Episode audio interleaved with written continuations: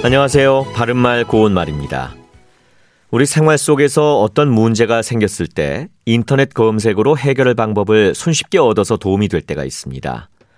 그런데 인터넷상에서 같은 문제에 대해 엇갈리는 해결 방법을 보게 될 때는 과연 어느 것을 믿어야 할지 혼란스러운 경우도 생기죠.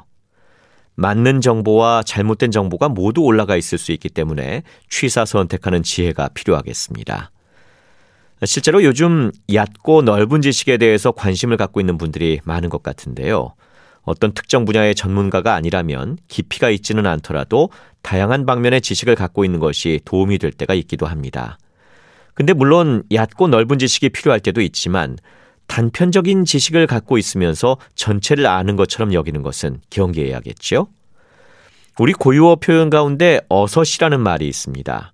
어섯은 사물의 한 부분에 지나지 아니하는 정도란 뜻과 완전하게 다 되지 못한 정도란 뜻이 있는 명사입니다.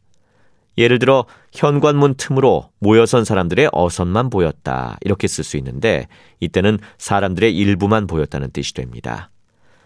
어섯과 관련해서 어선눈이란 표현도 있습니다.